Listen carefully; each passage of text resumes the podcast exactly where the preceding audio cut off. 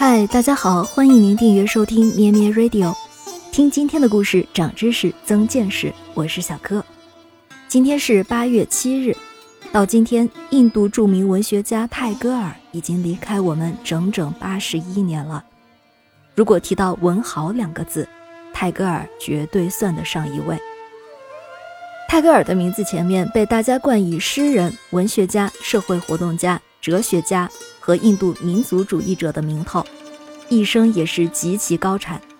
代表作有《吉檀迦利》《飞鸟集》《眼中沙》《四个人》《家庭与世界》《园丁集》《新月集》《最后的诗篇》《哥拉》《文明的危机》等等。泰戈尔出生于一个富商家庭，是婆罗门种姓，所以在社会上的地位是很高的。他的祖父和父亲都是社会活动家。在当时，积极赞成孟加拉的启蒙运动，支持社会改革。他的父亲对吠陀和奥义书也都颇有研究。吠陀和奥义书可以被看作是印度的哲学基础，所以泰戈尔的父亲是一名哲学家，也就没有什么奇怪的了。泰戈尔的家庭又是一个印度传统文化与西方文化和谐交融的书香门第，民族主义氛围比较浓厚。所以，泰戈尔从小也就受到家庭环境的熏陶，为他之后的创作奠定了深厚的思想基础。泰戈尔的诗句非常优美，他的《飞鸟集》和《新月集》在中国流传得非常广泛。但他后来获得诺贝尔奖，主要是因为诗集《吉檀迦利》。《吉檀迦利》共包括一百零三首诗，每首诗均可独立成篇。而一百零三首整体则展现了一个从绚烂归于宁静的过程，其中前七首诗为序曲，说明创作此诗集的缘由，确定神与人之间存在的亲密关系，表达作者对于人神合一境界的追求。第八首到第三十五首诗为第一过程，表达了作者对神的思念与渴慕。第三十六首至第五十六首诗为第二过程。作者在这个过程中与神相会并相互交融。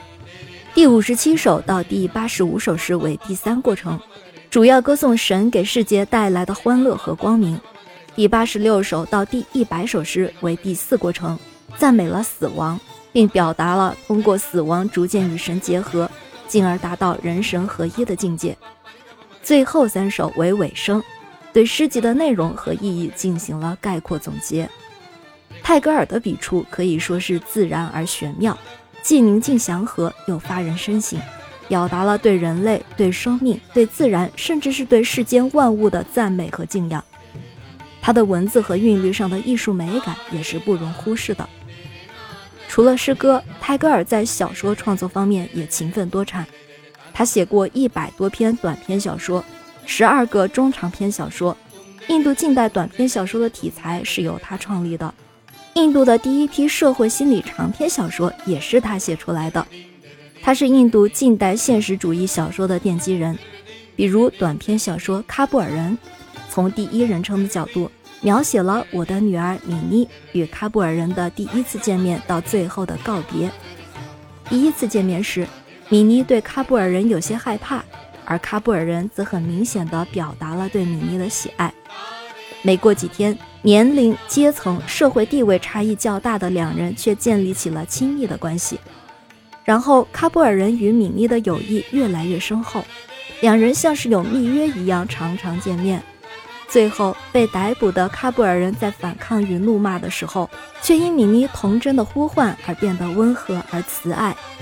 这些疑惑，直到几年后米妮出嫁的日子，才最终揭开了谜底。正是这相同的父爱与失落，让我对喀布尔人的态度由疑虑、排斥转为了理解、同情和怜悯。泰戈尔通过在所谓的卑贱者身上发掘出人性的美好，小说也弥漫着悲悯的意味。不得不承认，泰戈尔真的是一座宝藏。除了上面提到的诗作和小说，他还创作了四十多个具有独特风格的剧本，写了很多的散文甚至还从事作曲和绘画。他作曲和填词的歌曲达到两千五百首以上留下的水彩画和素描约有三千幅左右。